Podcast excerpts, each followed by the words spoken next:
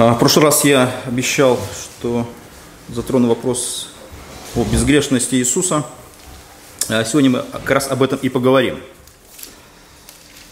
А, мы когда смотрим на Иисуса, или люди, неверующие, смотрят на Иисуса, то, естественно, все пытаются, скажем, увидеть характер человека, как он, этот характер проявляется, видеть его сильные и слабые стороны – то же самое это касалось и касается и Иисуса. Когда люди пытаются смотреть на Него, то, естественно, они выделяют какие-то особые сильные его стороны, но если э, в его характере, в его жизни слабые стороны. Какой нрав, можно задать такой вопрос, какой нравственностью обладал Иисус? Был ли он таким же, как и мы, грешным человеком? Или грешил ли он когда-либо? Вопрос. Или даже по-другому можно поставить вопрос. Ошибался ли когда-либо Иисус? Сказал ли когда-либо Иисус что-то неправильное? То есть мы имеем дело, с одной стороны, с человеком, Бога-человеком, и человеком, как мы, полностью процентов, но а, у него есть какие-то уникальные отличительные черты, которые отличают его от всех нас. Его рождение, его смерть, его воскресение – и его жизнь. Вот мы сейчас говорим о его жизни, которая а, наполнялась определенными качествами. Это качество нравственность. Или качество, когда Иисус никогда не согрешал. И не мог согрешить. Когда мы, например, смотрим Евангелие от Иоанна, 8 главу, Иисус а, сделал одно очень важное заявление врагам, которые а, его все время преследовали или противостояли Иисусу фарисеи, самые образованные люди того времени, они пытались э, как-то э, уличить, либо, э, скажем, показать несовершенство Иисуса в том, что Он делает, в том, что Он говорит, и то, что Он как-то практикует в жизни. И когда Иисус очередной раз в Евангелии от Иоанна 8 главе противостоит вот этой группе людей, то Он делает одно очень важное заявление. Он говорит следующее, 45 стих. «Как а, я, а, а как я истину говорю, не верите мне. Кто из вас обличит меня в неправде? Если же я, говорю истину, почему не верите мне? Вот вопрос такой задает. Кто из вас обличит меня в неправде? Слово в неправде можно еще перевести как а, буквально в грехе. Кто обличит меня в грехе, в проступке, в преступлении, провинности, либо греховности? Вот такое заявление делает Иисус. И он не просто делает заявление, а он делает заявление своим врагам. То есть представьте себе, какая-то конфликтная ситуация, когда люди а, противостоят друг другу по каким-то соображениям. Естественно, особенно если это мужчины, естественно, это такие лидеры, и то, естественно, а, если даже мы смотрим какое-то политическое событие, там какие-то предвыборные кампании, то обязательно эти, эти кампании друг другу противостоят политические. И одна компания пытается найти компромат на другую, на другого человека, на жизнь, на что-то когда-то было сделано не так, какую-то, ну, такую-то вещь, когда можно дискредитировать какого-то кандидата в глазах общества. Вот Иисус делает такое заявление э, людям, которые фактически пытались уличить его и показать его несовершенство, все время подчер, пытаясь подчеркнуть, что он что-то делает не так, либо говорит не так. Поэтому этот грандиозный вызов он задает этим людям. Если, например, мы попробуем это то же самое сделать, вот представьте, кто-нибудь из нас встает и говорит, кто обличит меня в неправде или в греховности, или что-то сделали когда-то не так. Лучше этого не делать, правильно?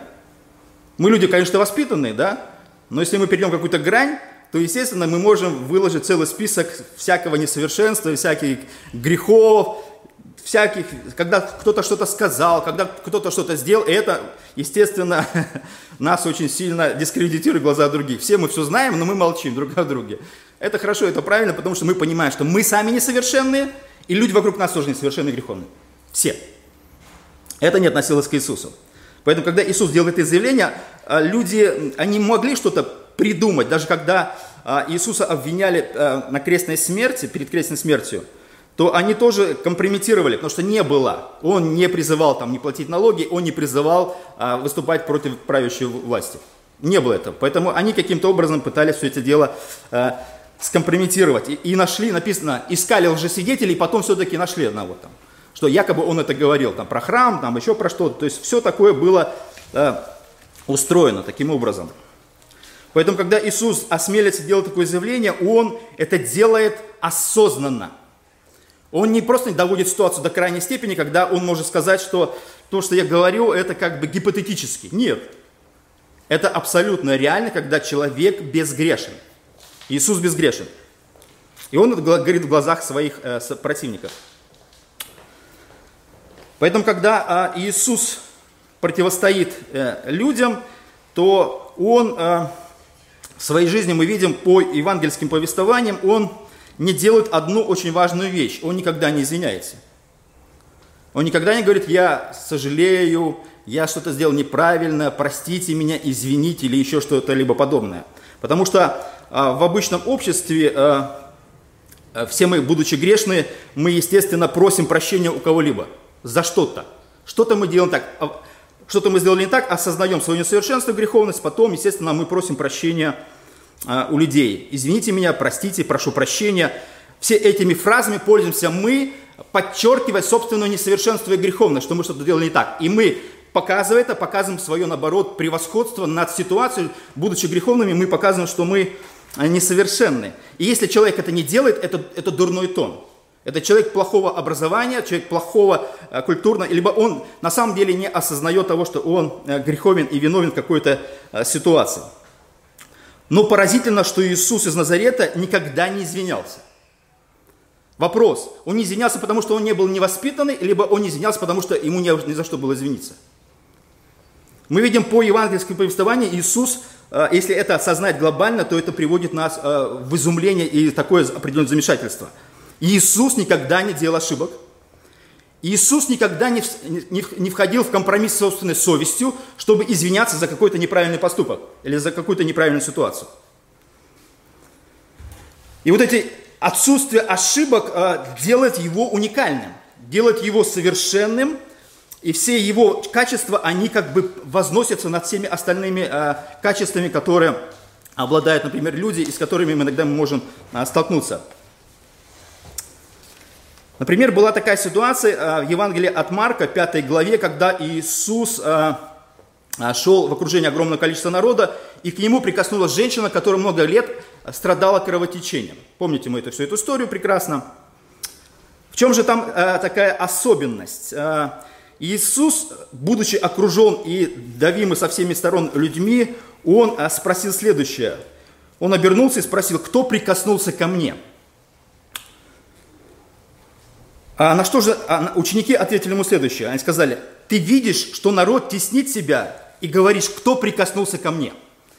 Ученики пытались а, поправить Иисуса. Ты ошибся. Вокруг тебя огромное количество народа, все тебя теснят. Ну что такое теснят? Представьте себе общественный транспорт, если еще кто-то ездит им, да, в, в час пик, и э, я помню эти времена, когда нужно было там последним там эту а, это, знаете, дверь закрыть за собой, или кто-то тебя сзади толкает, и еще, кажется, место, еще, еще место, и ты фактически а, в общественном транспорте час пик можешь висеть между людьми, не надо тебе не поручить ничего, фактически вот, знаете, в таком состоянии, ну, неважно, ты просто едешь, тебя везет этот автобус, эти люди тебя окружают, теснят, и вот такое давление огромное, а вокруг Иисуса ходило тысяча людей. И вот когда тысячи людей тебя теснят, Иисус задает конкретный вопрос, кто прикоснулся ко мне целенаправленно. Представьте себе, да, все теснят, и кто-то целенаправленно для вас касается. Да, какая, ну как это вообще можно? А, во-первых, ощутить это можно, понять это можно. Мы видим в этой истории, что Иисус почувствовал, что изошла сила, и что кто-то целенаправленно прикоснулся к Нему и исцелился. Поэтому Иисус э, мог сказать вежливо своим ученикам, извините, я ошибся, действительно меня огромное количество людей э, теснят, поэтому не нужно, э, скажем, я был неправ, поэтому да, вы, вы ученики правы. Иисус так нет. Иисус опять начинает настаивать то, что, что я сейчас не спросил по поводу того, что меня теснят, я спросил о том, что кто-то ко мне конкретно сейчас в данный момент прикоснулся. Он знал, что делал, он понимал, когда что-то отвечал, и когда он что-то задавал вопрос, то он задавал его совершенно, правильно. По-другому нельзя было спросить. Или Иисуса что-то спрашивает и делает, то это делает абсолютно правильно. А мы читаем а, еще э, в одной евангельской истории, когда э, написано Евангелие от Матфея 22 главе, что вот эта история, помните, про монету, которую когда-то пытались, скажем, они как бы подсунули эти враждующие стороны, значит, друг с другом, значит, Иисус подсунули монет, сказали, там, стоит ли платить налоги, там, и все, все с этим связанное. А контекст этой истории следующий, 15 стих, 22 э, главе Евангелия от Матфея. Тогда фарисеи пошли и совещались, как бы уловить его, то есть Иисуса в словах. Они не могли уловить его в чем другом, но если речь идет о словах или о нашей речи, то элементарно нас, нас вот как людей элементарно уловить. Нас элементарно может спровоцировать, а, где-то мы потеряем контроль, мы где-то начинаем переходить какие-то грани, и а, когда мы переходим какие-то грани, у нас вырываются, иногда не вырываются, иногда вырываются какие-то ненужные слова, или какие-то фразы, или какие-то оскорбления, либо какие-то вещи, которые мы, в принципе, не должны говорить, а за которых мы потом сожалеем, о которых. И вот а, фарисеи пытались так ситуацию спровоцировать, скажем, на такой очень сложной ситуации, когда, с одной стороны, оккупационные войска а, захватили Израиль, и эти оккупационные войска требуют уплаты налогов, и плюс, и поэтому Иисусу нельзя было сказать ни да, ни нет в этой ситуации. Вот, вот такая сложнейшая ситуация, патовая ситуация. Иисус не мог просто от нее уйти. Поэтому, если он скажет нет, то дело приобрело бы политическую окраску. И у этих противников появился бы предлог осудить Иисуса. Том, что он против власти требует не платить налогов. Что, в принципе, ему потом инкриминировали перед смертью. Если он скажет «да», то иудеи сошли бы его сторонником римляна и возненавидели его как предателя Израиля, который абсолютно не противостоит а, вот этой несправедливой ситуации, когда твою страну захватывают а, оккупационные войска. Поэтому на, это, на этот вопрос нельзя было ответить ни да, ни нет. Поэтому Иисус отвечает таким образом, что это изображение, дайте монету. И написано, что после этой ситуации евреи перестали его провоцировать. Перестали. Потому что они понимали, что какую бы ситуацию они бы ни сделали, там была еще такая ситуация в Евангелии от Луки, по-моему, 10 главе, когда а, приходит человек, искушая, написано, искушая Иисуса. Искушая это значит не потому, что он не знал ответ на свой вопрос, стоит ли, э, как мне приобрести жизнь вечную. Вот эта история про самарянина. А написано, что он, искушая, зная ответ, вот это и есть искушение. Искушение не потому, что ты пытаешься узнать, ты, что ты не знаешь и пытаешься разобраться. Это вот не искушение. А когда искушение, ты знаешь, у тебя есть позиция, ты на этой позиции стоишь и пытаешься человека уловить в чем-то. И написано, что Иисус так ответил, что сам этот бедный а, парень, который пришел искушать Иисуса, а, по поводу, а, Иисус говорит, вот возлюби ближнего. Ты же знаешь, как? Он говорит, знаю, вот ближнего, как самого себя. Он говорит, ты, ты что не знаешь, кто мой ближний? Он же не может сказать, кто мой Бог, да? Любить Бога и любить ближнего. Поэтому он так бедный запутался, что потом Иисус пришлось взять это все, всю ситуацию в руки и объяснять ему а, по поводу отношения к, ним, к нему самому. Что не надо устраивать такие провокационные ситуации. И, например, когда мы смотрим евангельские истории, когда Иисус якобы нарушал какие-то устои. Вот, например, мы читаем Евангелие от Иоанна, 4 главу, когда Иисус приходит, утрудившись, садится у колодца, жаркая погода, и он начинает разговаривать с женщиной. Там был колодец Яковля, Иисус, утрудившись от пути, сел у колодца. Было около шестого часа. Приходит женщина из Самарии почерпнуть воды. Иисус говорит ей, дай мне пить. Что она делает? Она начинает его поправлять. Она говорит, что ты перешел, ты что-то сделал неправильно. Женщина говорит ему, как ты, будучи иудеей, просишь у меня пить самарянки? Ибо иудеи и самаряне сообщаются. Вы понимаете, да, вот такая ситуация. Иисус делает абсолютно сознательно, и Иисус не грешил, но, может быть, нарушал какие-то человеческие установления, но при этом он не делал греха. И женщина сразу начинает его учить. Ты, будучи мужчиной, начинаешь разговаривать, во-первых, с женщиной, а во-вторых, еще из другого абсолютно э, народа потому что у них было противостояние в лидерстве о том, э, где правильно поклоняться, на этой горе, либо в Иерусалиме.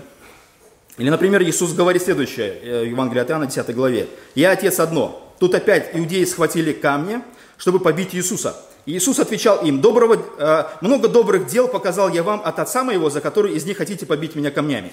Иисус сказали, иудеи сказали ему в ответ, не за доброе дело хотим побить тебя камнями, но за богохульство за грех, то, что ты сейчас сделал грех, ты, ты сейчас произнес грех, ты, э, я и отец одно, это фактически иудеи все правильно поняли. Они поняли о том, что Иисус намекает на собственную божественность и делает себя равным Богу. Они так и правильно сформулировали. Не за доброе дело хотим побить себя камнями, но за богохульство, за то, что ты, будучи человек, делаешь себя Богом. С одной стороны, кажется, грех, он совершил богохульство, если он не тот, кто он есть, не тот, кто он заявил – Естественно, трудно понять себе, когда молодой, молодой, молодой человек, которому 30 лет, говорит «я Бог». «Я молодой Бог».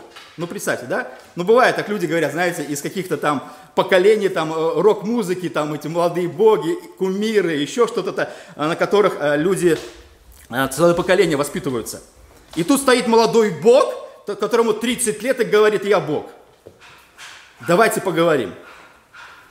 Кажется, для Иисуса, для э, Иисуса это нормально, Иисус говорит истину, в его словах нет ни одного слова лжи, так оно и есть, но для людей, которые это слушают, э, для них это грех. Они хотят наказать и убить Иисуса за то, что он делает грех, а он не делает грех.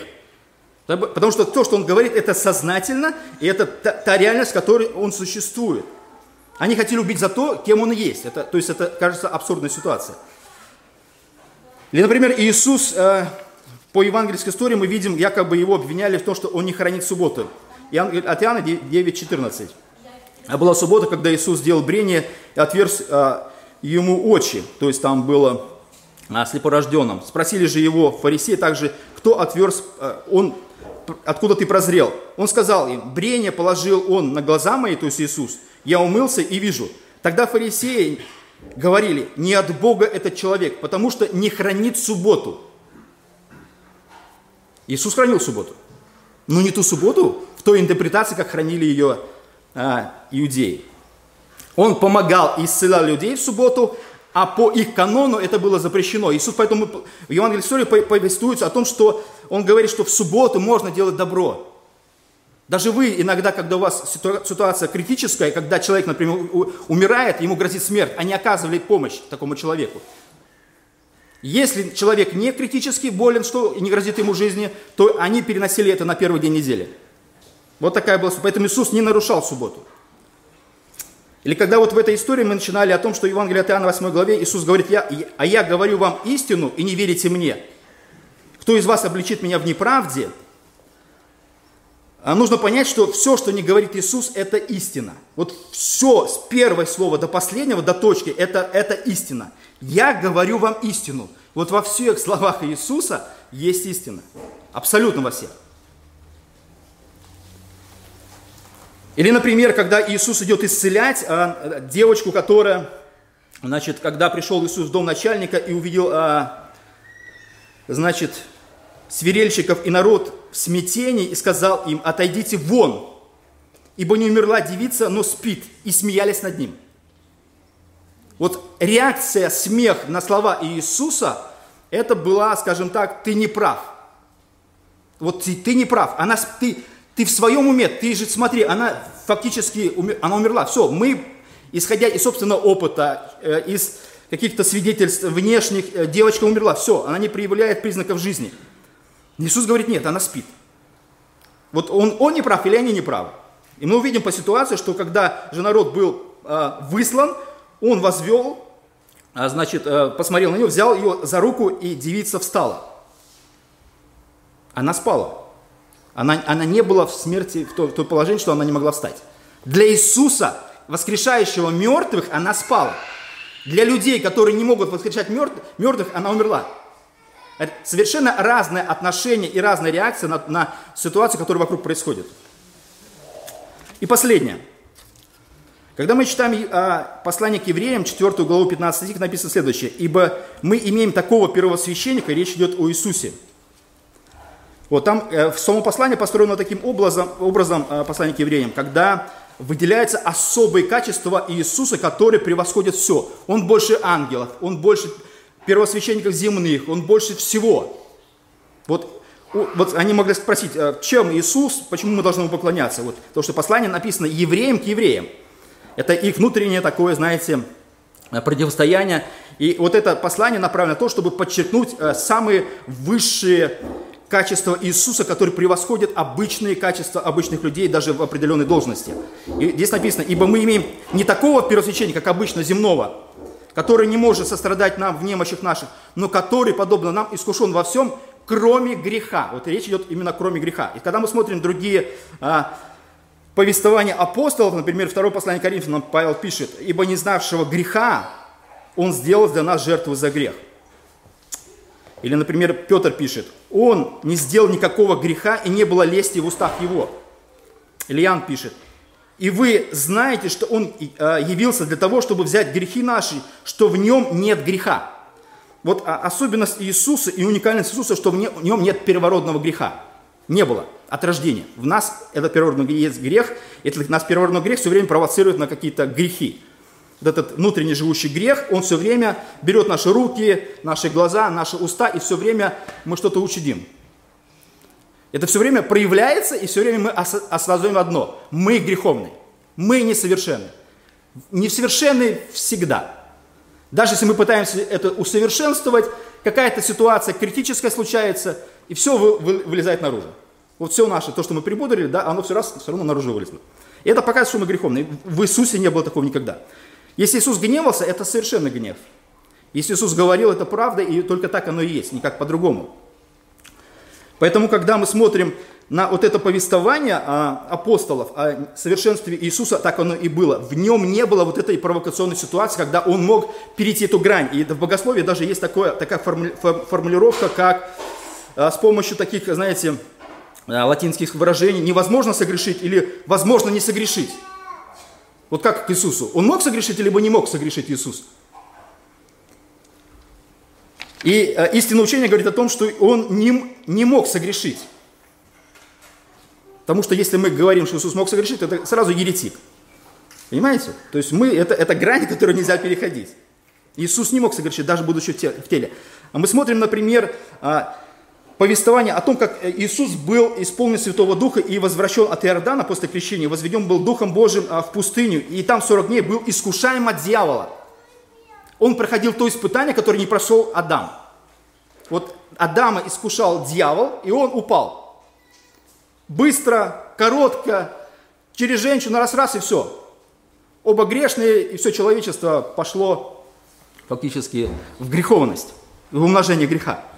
Иисус восстанавливает то потерянное, то, что было утрачено Адамом, и он искушаем, и он, потому что а, дьявол победил человека, теперь человек побеждает дьявола восстанавливает и доказывает всему духовному миру и дьяволу, что творение Божие в лице человека, в лице Иисуса, оно будет восстановлено через человека. Как в, умер... в Адаме все умирает, так и во Христе все живут. Иисус вот такой прообраз человечества.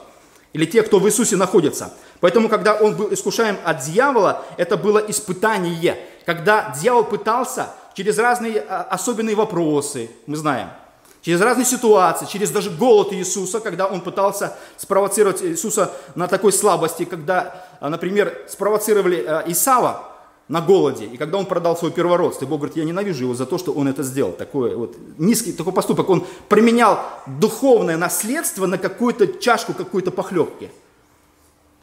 Это, это безумие. И потом написано, что и окончив все искушение, дьявол отошел от него до времени. То есть Иисус прошел это испытание, он даже под, э, скажем, столкнувшись один на один с дьяволом, даже не с людьми, а с дьяволом прошел это испытание. Он совершенный. Абсолютно нет, не было никакого греха э, в его э, природе.